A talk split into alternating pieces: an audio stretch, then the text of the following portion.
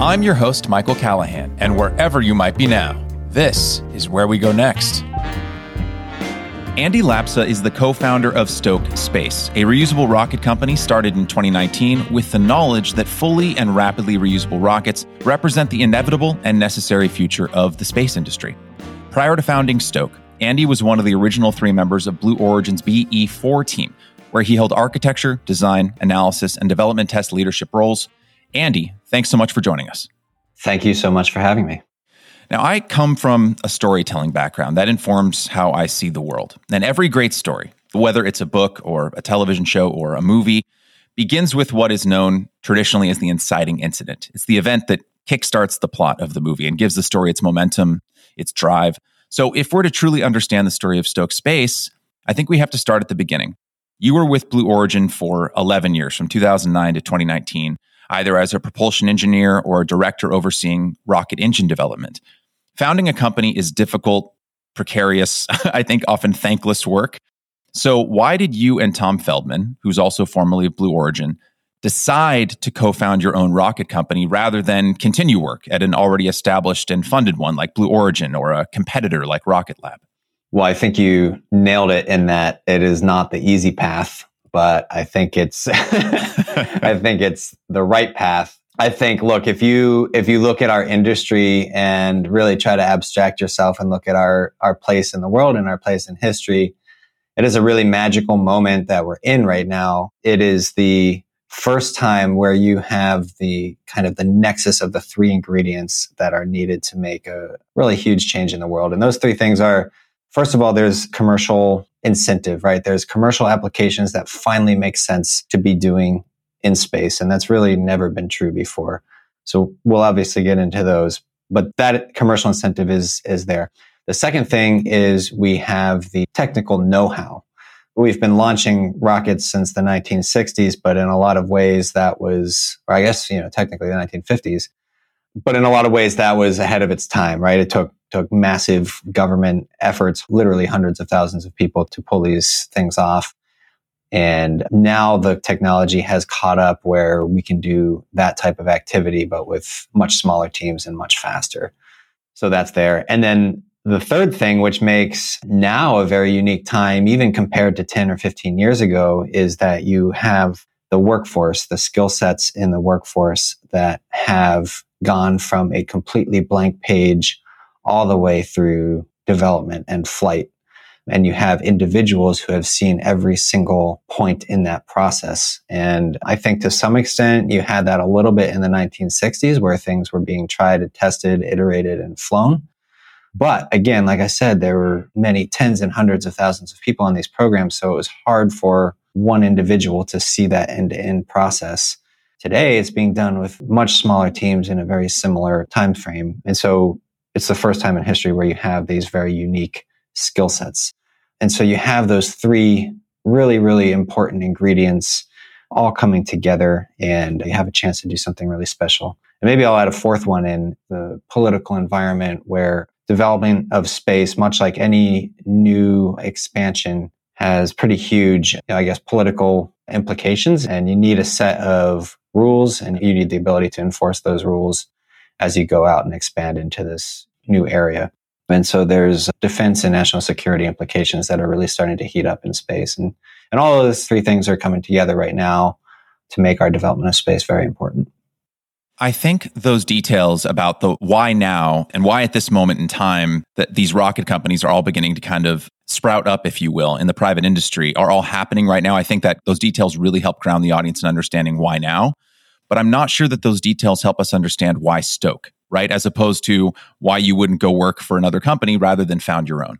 Well, this is great. It was not intuitive to me, in perfect honesty. It was not intuitive to me to start my own company. Understandable. Especially one like this, right? It, it is hard. It's, you know, obviously capitally intensive. We have to do things that I've never done before. And, you know, that's thrilling, but it's hard and it's not intuitive.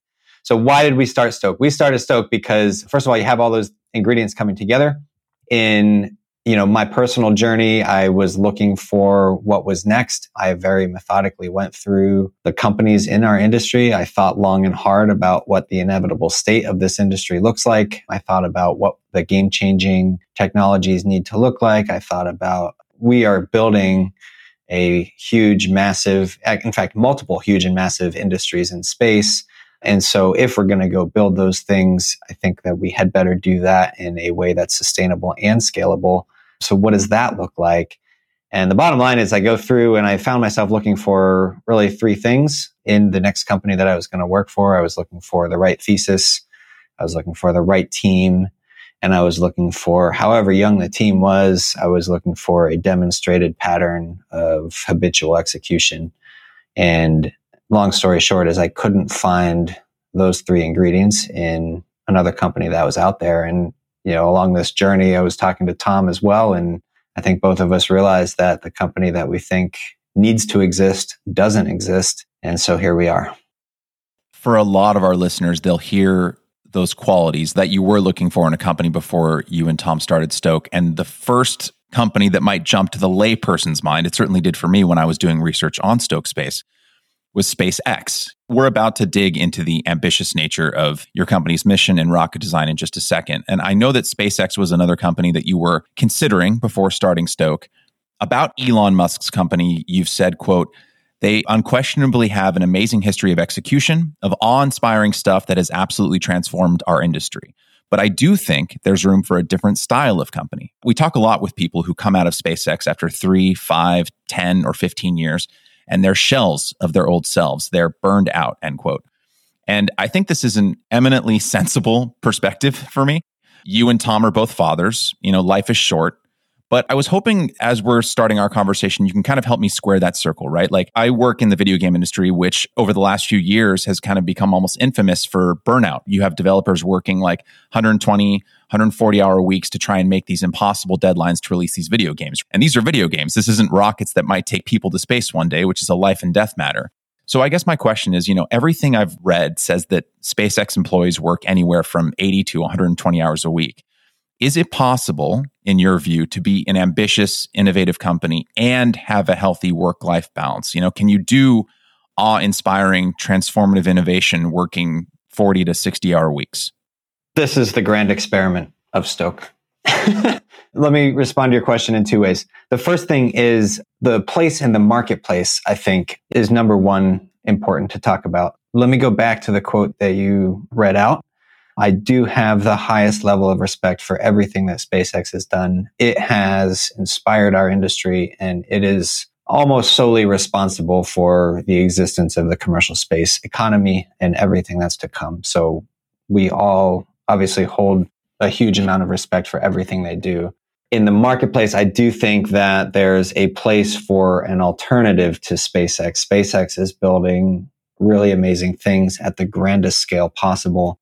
And that's important for certain parts of the market, right? It's important to build massive infrastructure in space. It's important to perhaps go and colonize Mars, but it's not necessarily what all of the commercial customers are looking for, which is a way to get to a specific place in space, a specific orbit at a specific time, right? To draw an analogy to the airline industry, you and I can go just about anywhere in the world that we want at any time to any place for a frankly ridiculously low cost of about $5 per kilogram. And in SpaceX's case, they are massive vehicles. They are aggregating a lot of satellites all into one mission. So that process is complicated and time consuming. They go on their schedule to their location and it may or may not meet what you're looking for. And so my whole point here is that while it has been game changing, there is room for a different service that is complementary. And frankly, they both help each other advance each other's cause. So I think the market is hungry for an alternative.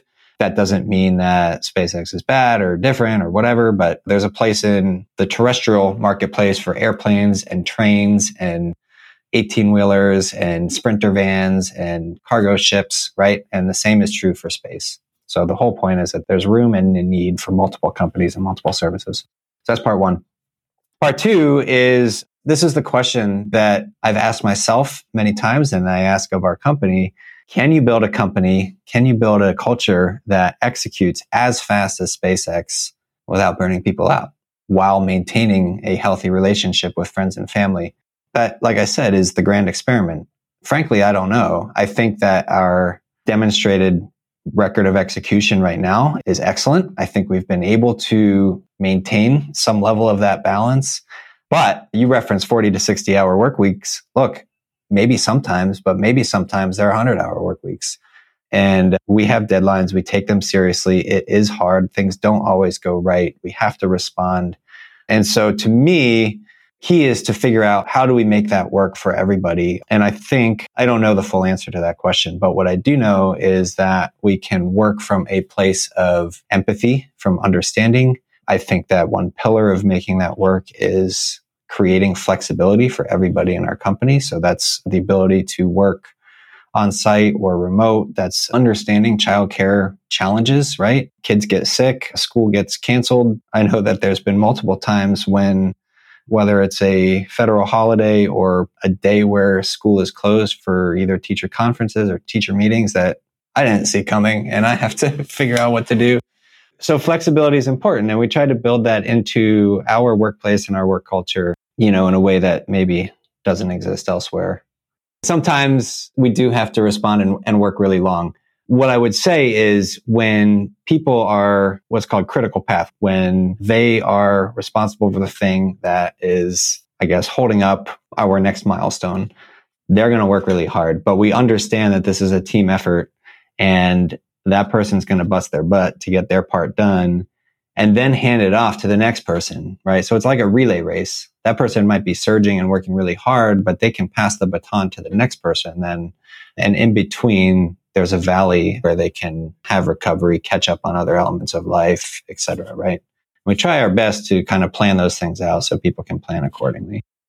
Yeah, that makes sense. It seems like you're pursuing kind of like a work life balance that almost would kind of look like a slinky, right? Something that contracts and expands depending on the needs of the mission of Stoke at any given moment, rather than a company that forces its workers to work, you know, 100 hour weeks every single week, no matter what, because that's just part of the company culture.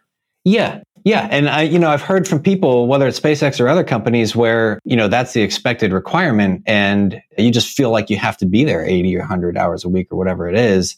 And I can guarantee you that those people are not working at maximum efficiency. Yeah. It's extremely draining. You know, if you look at brain activity, brain research, sleep and exercise are two of the most important pillars for your brain to function at a high level. And when you're working 80 and 100 hours a week, that's not going to happen. Maybe you can surge to that level for a short period of time, but it's just not going to happen, right? You can't get into deep thought. You can't get into what's called flow when your brain's in that state, right? So you've got to be able to create the balance.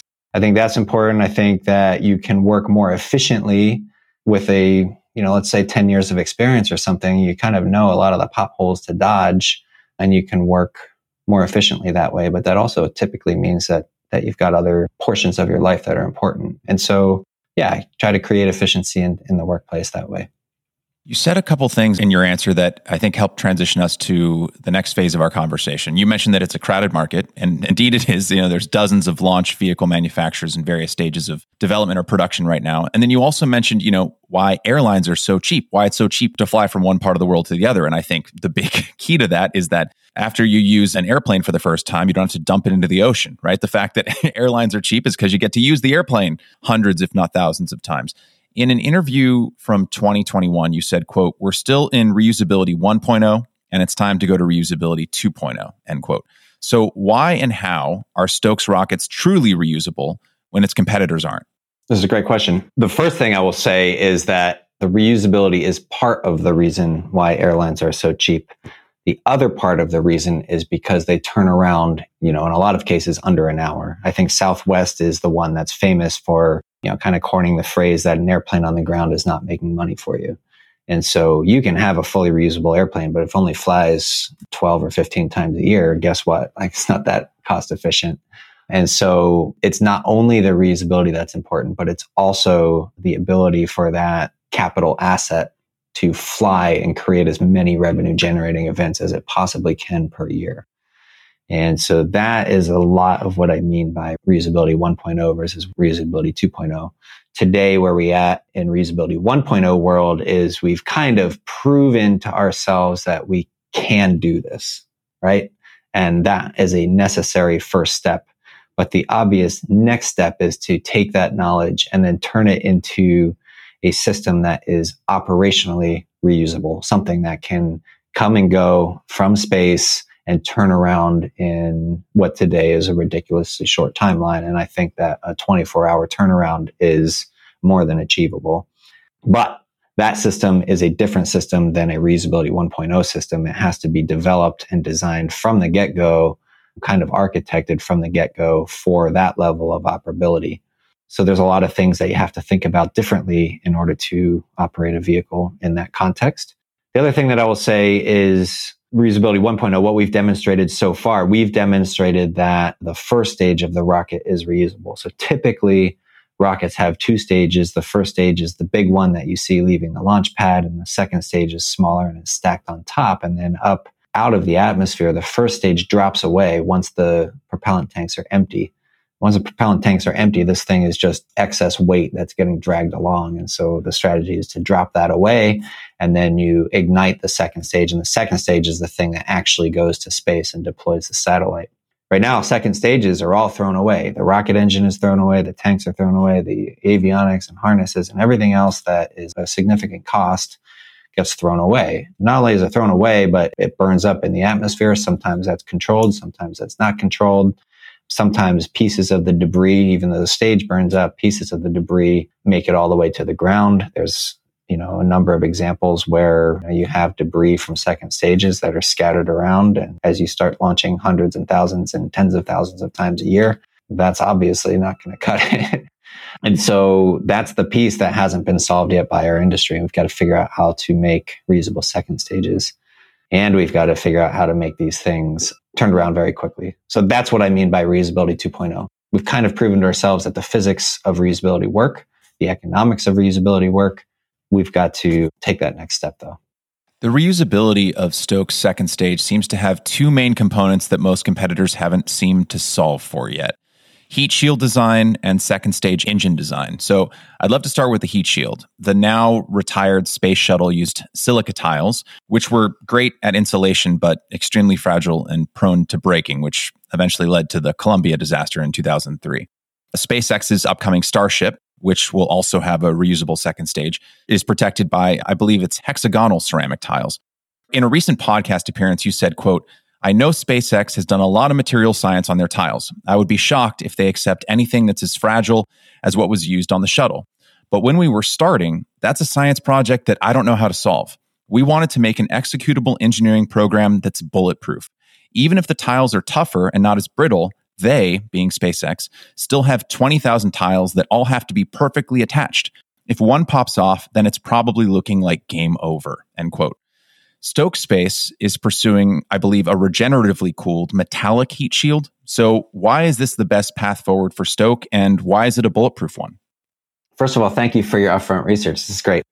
Like I said, the vehicle in reusability 2.0 world has to turn around very quickly, right? Within 24 hours. And in that context, you have to think very hard about two things. The first thing is what are the things I have to do in order to get that vehicle ready to fly again? And the second thing is what are all the things that I cannot possibly do in that 24 hours? In other words, what do I have to cut out from the concept of operations, the operations flow? What I know you cannot do between flights is do detailed inspections of the heat shield or the vehicle, right? You cannot deploy armies of technicians to inspect and refurbish these tiles.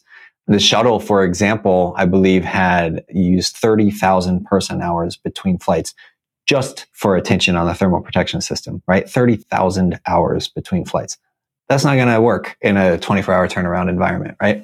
So from a design perspective, what does that mean? That means that I have to come up with a system or we have to come up with a system as an industry that doesn't need to be inspected, and if it doesn't need to be inspected, then it has to be a system that's so robust that even if there are flaws in that system, it's going to work just fine, right? A lot of people don't realize that airplanes fly all the time. They fly with flaws in them. There are levels of redundancy in there, but there are also things designed for passive failure modes. And there are things that are designed to withstand some level of imperfection, right? There are cracks in the structure of airplanes and the wings that are there while we fly on them. But there are very tight protocols on scheduled maintenance, inspections, and things at certain times where those flaws have a certain size that are allowed, et cetera. Okay, so why is this important? The system that we've built, the metallic heat shield is important because it's ductile, right? Any piece of sheet metal you can take and you can take a baseball bat to, you can bang it, you can bend it or whatnot, and it's not going to shatter, right? So it's ductile. And that means it's robust to things like ice strikes, which is the thing that took down Columbia. It's robust to bird strikes, which we hear about in aircraft world all the time. It's robust to things like, you know, mundane things like mechanics dropping wrenches or, you know, there's pictures of people on man lifts trying to work on heat shield tiles and things like that, right? So all of those things are imperfect. And in a world where this vehicle is flying hundreds and thousands of times, those things are going to happen on the heat shield and it's got to be able to withstand those things not only does it have to be able to withstand them, we have to be confident that it's going to keep working even in the face of those things. So that's the system that we've designed. We've designed it to be made out of everyday sheet metal. It's robust, it's ductile, has what we call passive failure modes. If there is an instance where small cracks start to form in the surface, because it's actively and regeneratively cooled, those flaws are overcooled in our case. So it's what we call a passive failure mode. Whereas if you have a crack or a, a, flaw in the tiles, now you have screaming hot plasma that's slicing through this crack and leads to a catastrophic failure mode.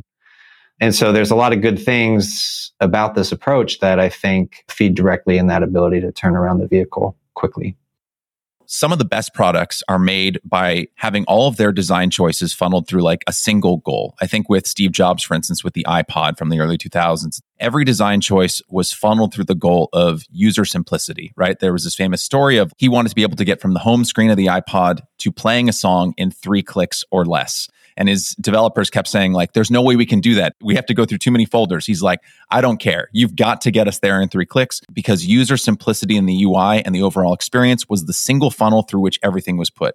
And it sounds like so many of the design choices at Stoke Space are being funneled through the single core goal of being able to turn around a rocket to launch again in 24 hours, which is really cool.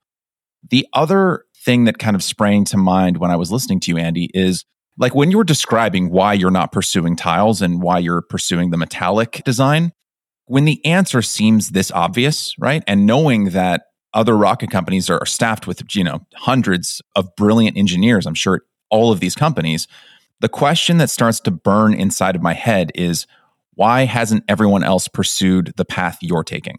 Well, let me respond to both of those things. First of all, I completely agree with you with respect to the focus, right? That in essence, is why we concluded we had to start this company. There wasn't another company out there with a singular focus of designing through that reusability 2.0 lens, right? Like I said, it has to be something that's architected from the beginning in these vehicles. You can't back into it later and find yourself on the reusability 2.0 curve. Just, it doesn't work that way, right? And you've summed it up. That's why we had to start our company because it didn't exist yet. To SpaceX's credit and Elon and Starlink's credit, that that's a reason why Starlink is very successful. You have people who take their Starlink out of a box and push the on button and then internet comes, right? It's a massively complex problem. And, and I know that there was the same thing you just said. The engineers are like, well, you can't do that, right? Like all of these things have to happen. And, and Elon pushed back and said, no, take it out of the box, push on, there's internet. And they figured out how to do that pretty well. And I think that's what makes a successful product. You have to have that singular focus. And, and for us, that's the 24 hour turnaround reusability. Okay. What was the second part of the question? when your non tile design seems as obvious as it does when I'm listening to it, why didn't all these other brilliant engineers pursue it? Well, like I said, I think it's a surprising result, and it was a non intuitive result for us to realize that it wasn't being worked on with the focus that I think it needs to be. But I would also relate to you that this entire industry is ridiculously young, right? It is not even the first inning, in my opinion, in, in, the space industry. So if you even go back five years, the commercial space sector was effectively non existent. I think the ingredients were in place and people started to realize that there needs to be an alternative to what SpaceX is offering. There's a strong need for a much more responsive direct to final orbit service and so you had people kind of racing to get to that market. And the, in my opinion, the miscalculation was that, yeah, there's a strong need for that type of complementary service. But at the end of the day, it's got to be affordable and it's hard to deliver that service using a disposable rocket. Impossible to deliver that service in a price competitive way with a disposable rocket. And so I think there was this race to the market. People were focused on simply getting to the launch pad and weren't focused on really the the end state of the industry and starting to work on that path from the get-go. Speaking of singular funnels, right, that kind of dictate design choices, isn't one of the reasons why tiles are often used is because a lot of decisions around rocket engineering are all put through the funnel of weight, right? Like every bit of weight in the rocket itself is weight that can't be put into the payload that is eventually carried to space. So, does your heat shield affect the rocket's capabilities at all, either the final payload weight or its ability to send a satellite into the much higher geosynchronous orbit that is traditionally used by Earth monitoring satellites? Well, the answer is yes. You know, if you are building a disposable second stage, then there are zero pounds on that stage that are let's say unnecessary. Every single pound contributes to getting to orbit.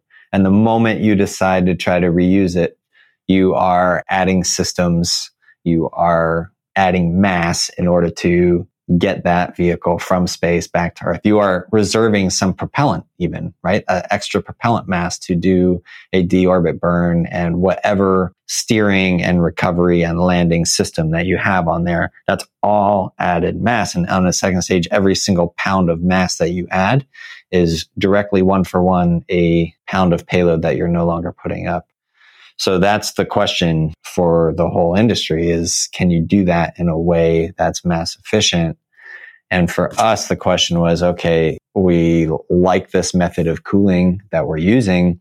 We know that it's robust from our background building engines. In fact, we use the strategy to cool rocket engines in an environment that's actually 10 times worse than the reentry thermal environment for the vehicle. So we know it works.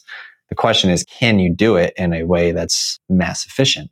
And the way that we've solved this problem is by building those efficiencies into the system in a couple different ways. The first way is with our propellant selection. We're using liquid hydrogen as the fuel instead of a hydrocarbon or other propellant type. And what that does is give us by a lot a much higher, let's call it gas mileage, right? It's a higher efficiency that we use on the second stage and that gives us the extra elbow room we need to add these reusability systems.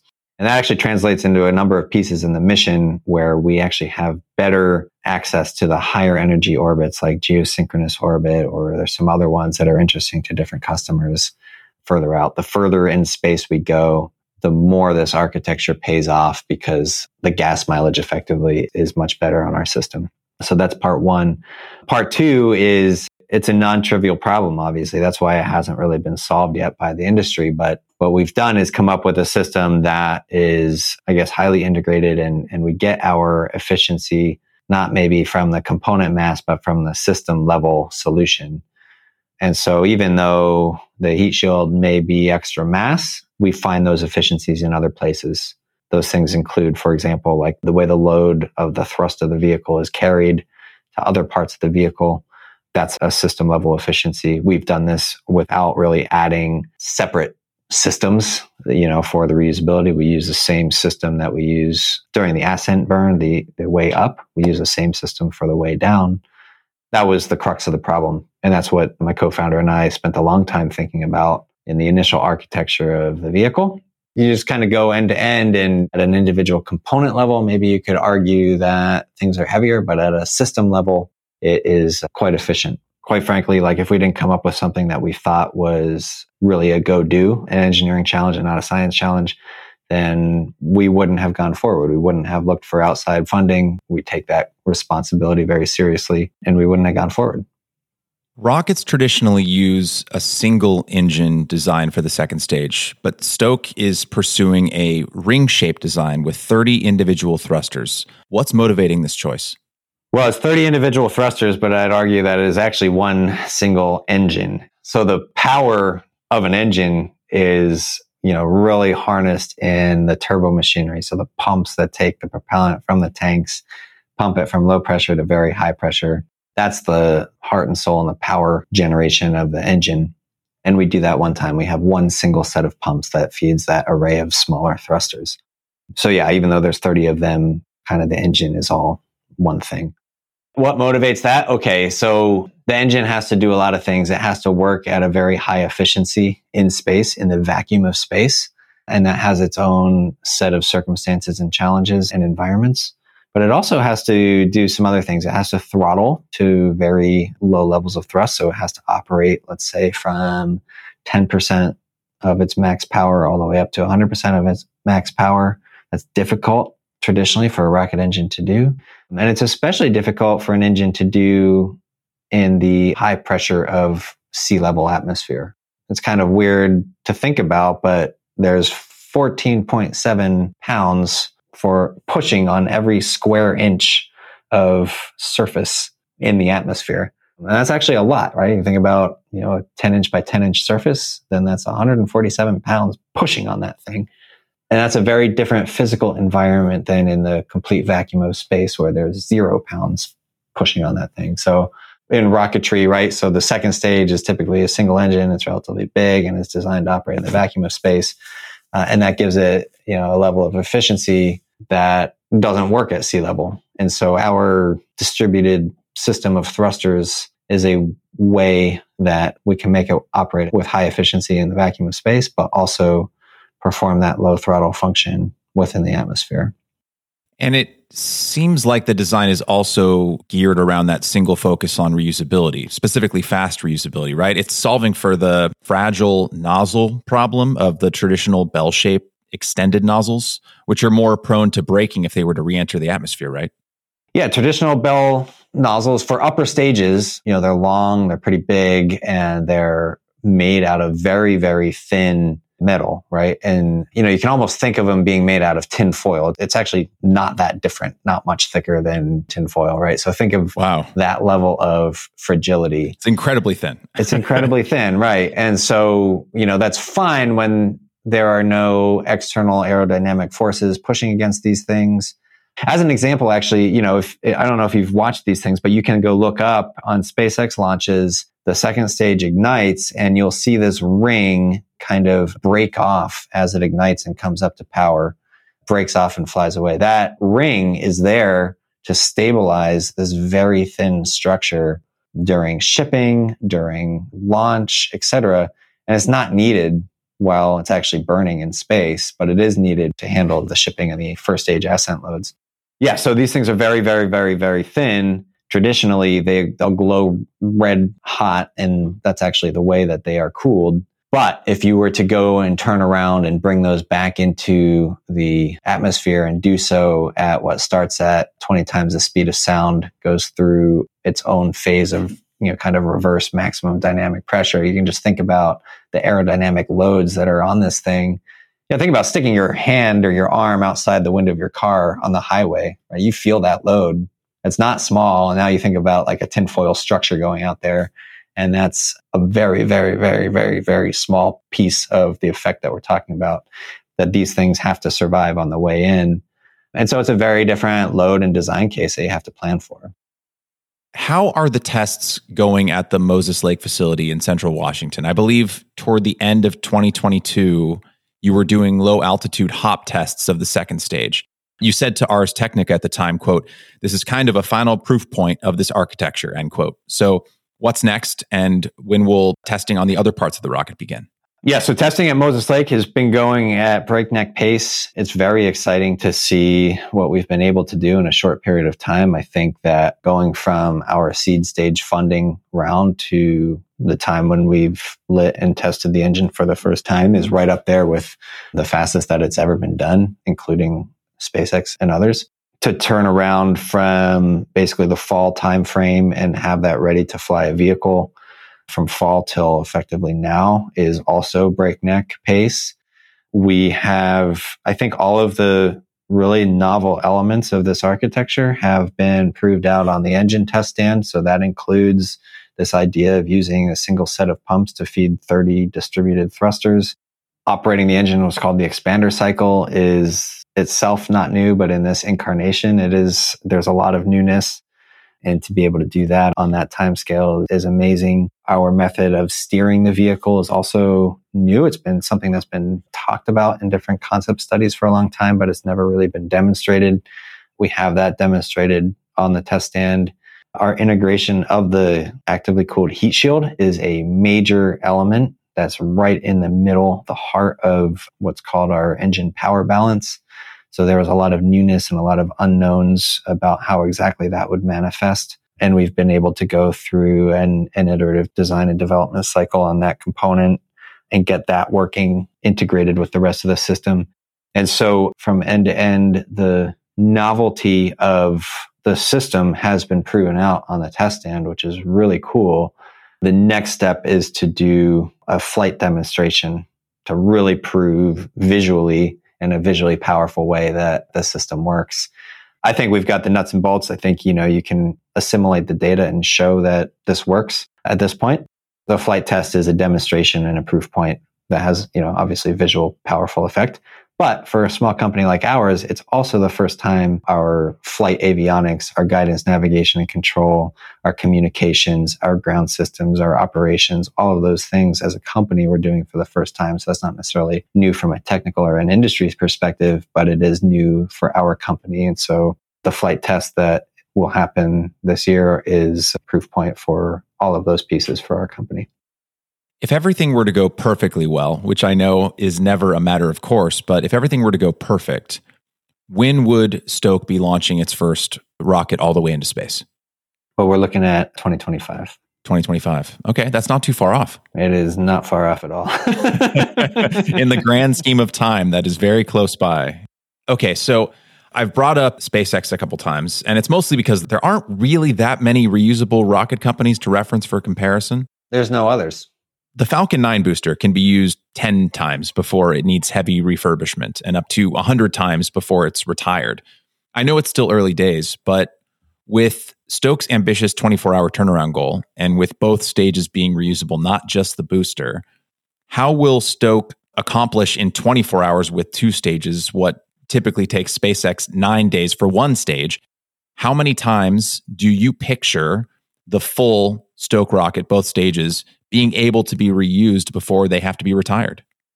To SpaceX credit, I think their record now is something like 15 uses on a first stage.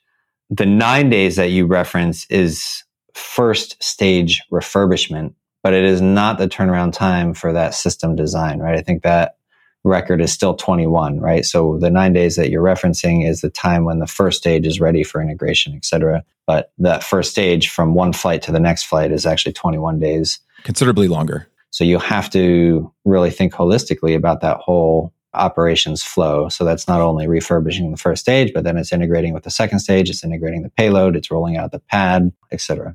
So that time frame, their record is 21 days, I believe, is still the record. You have to think about every step in that flow from day one and architect not only the vehicle, but the ground systems and the, the operations element in order to support a 24 hour turnaround. It's a very different problem again, you have to be thinking about it from day one. Mm-hmm. Otherwise, your systems and your infrastructure simply won't support it. Let's talk about vertical integration. How much of your rocket are you fully building in house? Well, we have the capability to build almost everything in the rocket. That includes large scale propellant tank domes and the tanks themselves, all the way down to very, very, very, very precise machining and components like turbo machinery. So we have the ability to make just about everything.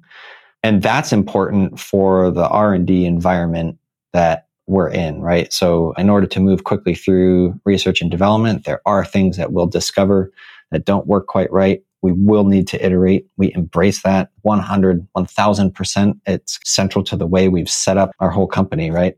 You know, with the mindset that we have something, we have some level of discovery on a test stand we know what we need to do to fix it. So the speed at which we can fix it is the thing that dictates the speed that we can develop at. That's where vertical integration is so powerful and so important. We have the ability to make just about everything in our rocket. But that's not to say that we do build everything in a rocket. There are other things that we can plan out when we're making a lot of something, then we'll look for outside suppliers to do that type of thing. And so, you know, we try to take a strategic and balanced approach to what we build in house and out of house. If you don't have that ability to turn around and try a new design and turn around and try a new design, to put it in the immortal words of 2004 era Mark Zuckerberg, move fast and break things, you're not really going to be able to figure out whether or not your designs even have the possibility to work if you have to wait six months between every test. That's right. That's 100% right. I think SpaceX is a great example of that as well. And in fact, I think SpaceX has proven that model. That model was, I would say, not in vogue before SpaceX. And they've proven that, you know, get back to the scrappy design, test, fail, fix cycle as quick as possible is very, very important. That's what they did in the 50s and 60s. That's why JFK was able to say in, what was it, 61, announce his mission to the moon. And in 69, we pulled it off. But we drifted away from that mentality for a long time. And I think SpaceX and Elon and Elon's other companies are to credit for uh, us as a hardware industry getting back to that. To reference JFK, to paraphrase his quote, he said, We choose to go to the moon not because it is easy, but because it is hard. And one of the things that I think is deeply difficult in general is first principles thinking. But that very thing, trying to understand something, whether it's rocket design or, or anything else, to go all the way back to the beginning and begin from a first principles approach to be like, okay, why is this built this way? Can it be done a different way? To go all the way back to the beginning of a thing is incredibly difficult. And most industries, most competitors in any industry don't pursue first principles thinking. They instead just say, okay, how is this other person building this thing? And can I make like a little tweak to make it a little bit better so I can get an edge in the market and maybe sell a few more widgets than they are? But to actually like rethink from the ground up a design of something that's been around for decades is really difficult. How do you go about first principles thinking when you're working at Stoke Space and how are you integrating that approach throughout the company? In a lot of ways, that's the founding story too, right? I think the key is you start with the problem, right?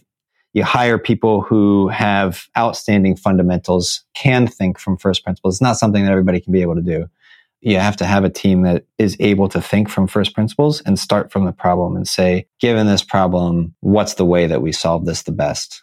And that's the story of our second stage. Our second stage starts with the problem. How do you do second stage reusability in a way that has 24 hour turnaround? What does that mean to have 24 hour turnaround? What does it mean to have a vehicle that has a long life, but can still turn around very, very quickly. And what does that mean in terms of the way that we design this thing? And the heat shield is the obvious external example of that, but there's a lot of different elements to the design on the internals that follow that same philosophy. And the key is to be able to think from first principles and design a solution, not because it's been done before, but because it makes sense.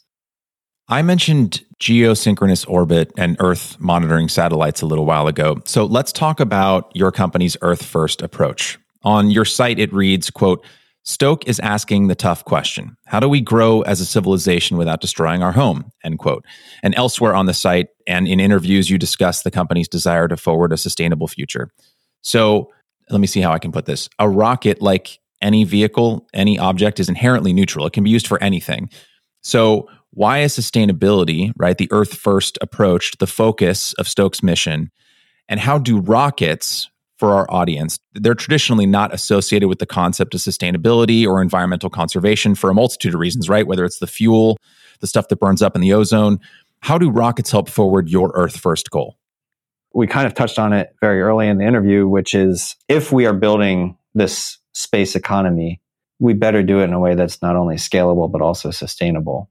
So the first part is to look at what we're doing today, how we get to space and figure out is it sustainable, scalable? And if it's not, what do we do? What's like the obvious things that we should be doing?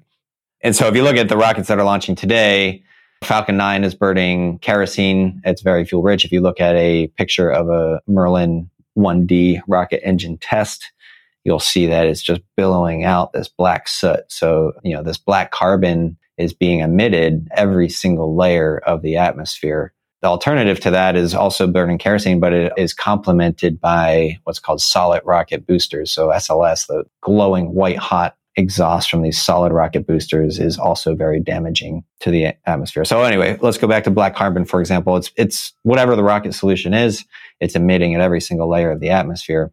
And what that means is that the emissions since it's at every layer of the atmosphere, actually have about a 500 times higher impact on our atmospheric environment, global warming, forcing functions than surface emissions. So it's particularly sensitive. And the black carbon is pretty damaging, right? It, accounts for actually 98% of the radiative forcing impact of a rocket launch. And so I think like the low hanging fruit, the obvious thing that needs to be done is not do that. Let's get rid of the black carbon. And so black carbon is basically soot, right? We don't want to admit that. So that's step one, right? Create the cleanest possible launch solution that we can. And, you know, there's some very simple first steps that we would do to eliminate 98% of the impact. So that is step one. The second part of the question is why are rockets important for our global existential threat of what our environmental impact looks like? So yeah, we can talk about this for a while too. I think, you know, we talk about scaling our civilization. If you look at the way that our, our civilization has scaled, it took us tens of thousands of years to get to about a half a billion people in global population. But it's taken us only about 200 years or a very small number of generations to get from that number all the way up to, or at what, eight, nine billion. So it's a factor of about 15 increase in just a small number of generations. So think about that trajectory. How are we going to continue to scale our civilization in a way that's sustainable and doesn't you know, kind of kill our earth? First of all, we have to look off planet in the long run, no matter what. The other thing that I would say is this impact that we're having is real, but no matter what side of, you know, where you fall on the spectrum, I would argue that none of us really have a comprehensive understanding of the impact that we're having on the environment, however big or small it may be. And so the first way that you solve that is by getting a more comprehensive understanding of the impact you're having. And that means measurements, that means monitoring, that means predicting, that means developing models, and that means putting more sensors and observation equipment into space, right? Space provides you with a global purview that you simply cannot achieve on the ground. On the ground, you can get point source measurements. In space, you can get global and macro measurements in a very meaningful way and quantify it. So you want to be able to do that work regularly on demand. You want your average Joe average PhD student to be able to devise a thesis and instrument and deploy it and iterate on it two to three times in the course of their dissertation work, right? So typically about five ish years. And that's simply not possible. We don't have the access to space in order for a regular student with regular funding to be able to go do that. What you just said there reminds me of a quote from a former guest of the show, conservationist and wildlife biologist Forrest Galante. He said once in an interview at Google, quote, something rare is hard to find and something hard to find is hard to protect. And I think what you said is very relevant there. If we don't have the data to understand what's happening to our planet, then we won't even be aware that we need to do something to fix it. It seems like that's why satellites and even more satellites than we have currently is why it's so important in regards to the environment. That's right there's immediate impact that satellites can have on our well-being, right? So for example, we don't have a good measurement of how much fresh water we have on Earth. We don't. We don't know what the freshwater supply is. Maybe it's good, maybe it's bad. So let's measure that. We are beginning to, but don't yet have a great way to track agricultural disease, right? Especially across borders, especially in underdeveloped countries where a lot of the agriculture is done at the village or town or city or even state level. We don't have a good way to predict freshwater supply, especially in these underdeveloped countries that then lead to famine. And satellites provide you with that data. It allows us to do that predictive modeling and get ahead of some of these and, and make sure that the infrastructure and the aid is in place to help these people. I want to circle back to something you said about the black soot being injected into the stratosphere with traditional rocket fuels. I want to read something for our audience to kind of help ground them in the dire need for us to move beyond those fuel sources. There was an environmental impact study that was done by researchers from the U.S. National Oceanic and Atmospheric Administration, which found that, quote, a tenfold increase. That means if there's 10 times more launches in the future than there are today, which seems eminently reasonable, a tenfold increase in the amount of soot injected into the stratosphere every year would, after 50 years, lead to an annual temperature increase in that layer of 1 to 4 degrees Fahrenheit. The study found that the projected warming would slow down subtropical jet streams, bands of strong winds circling the planet at the lower edge of the stratosphere that influence African and Indian summer monsoons, Warmer temperatures in the stratosphere would also degrade the protective ozone layer, which blocks harmful ultraviolet radiation from the sun from reaching the planet's surface. End quote. So the need to transition to the kind of fuels that Stoke Space is going to be using is very necessary. On that same note, Andy, with a tenfold increase of rocket launches causing that dire of a consequence, right? I started to wonder okay, with a 24 hour rocket turnaround time, and our ability to send more and more rockets into space to launch more and more satellites, right? Which forwards a goal that I think is very important, like we're talking about. We need to be able to monitor these parts of the world, whether it's for climate change or all the other reasons that you mentioned. But I came across something during my research known as Kessler syndrome or collisional cascading. I was wondering if you could kind of loop our audience in as to what that is. And are you afraid of us ever getting to a point where there are so many satellites in space that that could possibly happen? Well, two very different effects that you're talking about, right? Well, the first one is effectively emissions. And I think that boils down to if you're a child or a, a person of, let's say, the 1980s and beforehand, you're familiar with wheelers just billowing out this black soot, right? From an environmental perspective, it's pretty obvious that it's a go do to get those vehicles off the road, right? So that's the way I think about kerosene rockets, just like a, an obvious go do. Absolutely. And then the Kessler effect, we have a number of objects that are orbiting Earth. In order to orbit Earth in low Earth orbit, you go about 17,000 miles an hour. It's really, it's really fast. And so if two of those objects are to collide, then it's not too surprising that you have this kind of explosion and debris field that results. So now you have hundreds or thousands of more particles and objects in space.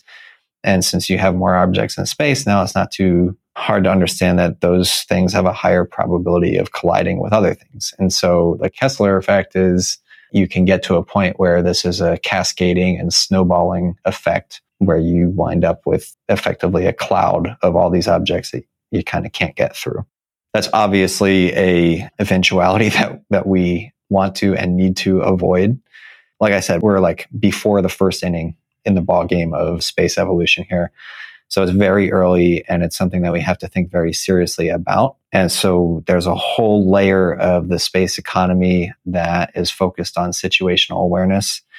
We need a national and international system of agreements that set standards for what we deploy into orbit, how we behave in orbit, what we do and don't do in orbit. And then we need a way to enforce those standards. And those things aren't quite in place yet, which is very, very important. The US, you know, national security and Department of Defense take this very seriously. This is why in the last couple years there was the formation of the US Space Force. There's a lot of things happening in space that require not only international cooperation, but an international system of rules, and then the ability to enforce those rules, which is the charter mission of our, you know, national security space and the Space Force. So it's very, very important. yeah, understandably so. Avoiding collisional cascading is, is a problem bigger than just one company like Stoke Space can solve. But as I began thinking about, okay, well, if you achieve that 24 hour turnaround time, if more companies follow suit, if we're launching objects into space, satellites or otherwise, more and more frequently, it, I started to become afraid of something I didn't even know I had to be afraid of until I began researching this topic. Yeah. Well, look, it starts with situational awareness. Like I said, right? Like, do all the players know where all the things in space are? Today, the answer is kind of no. And then the, the next question is who dictates the traffic, right? What is the What's flight traffic control? Mm. What's the FAA equivalent for space? And right now, you know, you have to be certified by FAA to get out of the atmosphere, FCC for where you're going and what your plans are. But I would say that once you're in space, it's kind of the Wild West still. And so that's the next evolution that's important. But we don't have the commercial infrastructure to be able to respond to that yet. That's why space is so exciting. There's a lot of stuff being built. And that's one of them. The ability to A, provide that situational awareness and then B, kind of regulate and dictate how things move around space in a way that is responsible. So all of that is in work on both the regulatory side and the technical side. What are some things over the last three some odd years that the Stoke team has learned so far, both from its successes and failures? Well, I think a lot of the learning has been validating. You know, we started out, we had this idea. It's a new and, and different idea. Some of it is drawn from a lot of things that have been proposed but never tested in history. And we're kind of the first ones that are out there testing these things. I would say from a management and company building perspective, there's a lot of things that we thought were important. But again, you know, are we able to execute on them the right way? I don't know. and so a lot of those things have, you know, I would say been validating in the way that we've set up our company and started to run our company.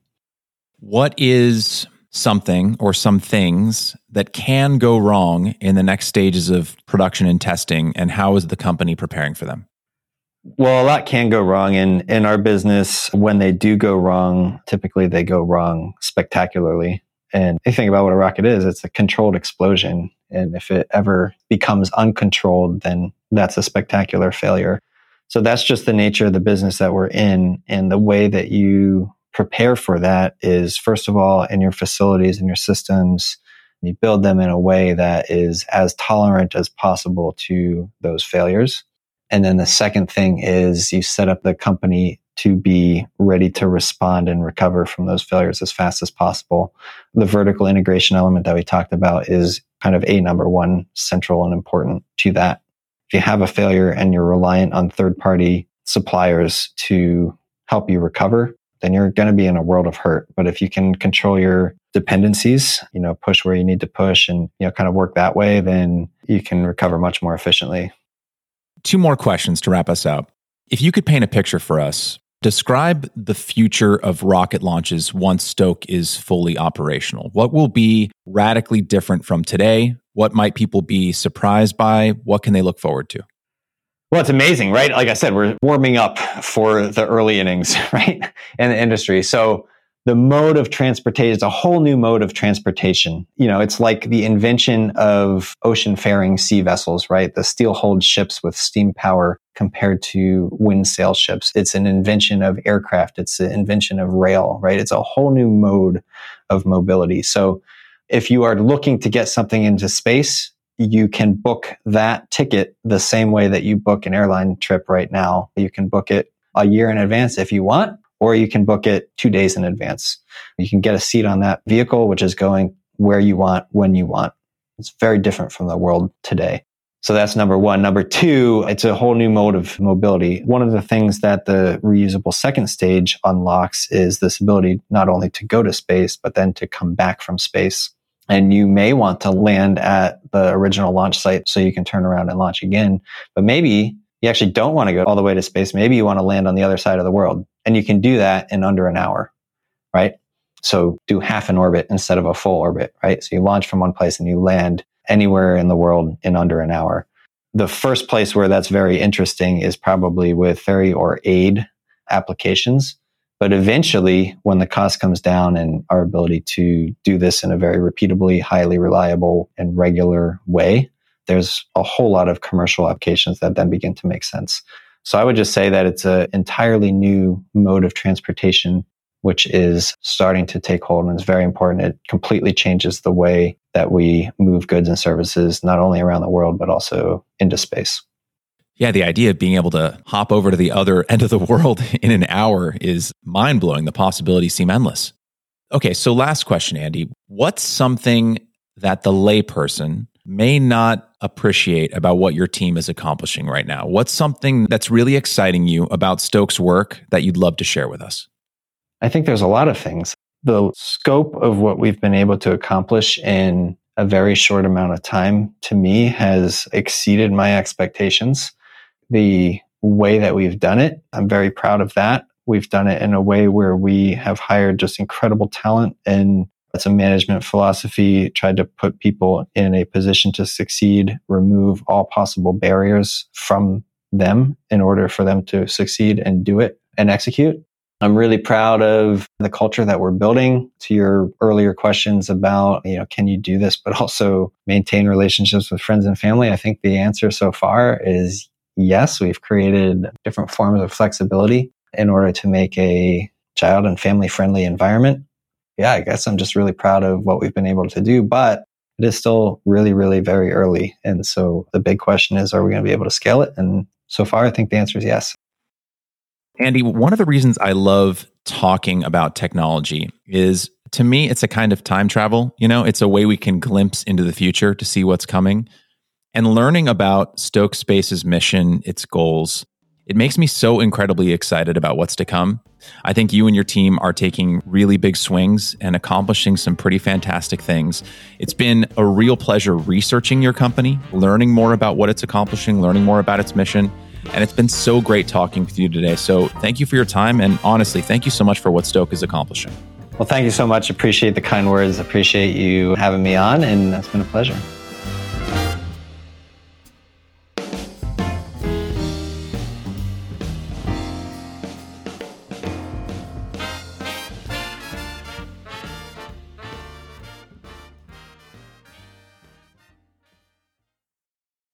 Hey there. If you're hearing this, you're exactly the person this message is for. I want to learn more about the Where We Go Next audience, which means I want to learn more about you and your thoughts on the show. So if you're listening right now, please send me an email at wherewegopod at gmail.com and let me know one, what's your all time favorite episode of the podcast and why? Two, what's your least favorite episode of the podcast and why? And three, where would you like to see this show go next?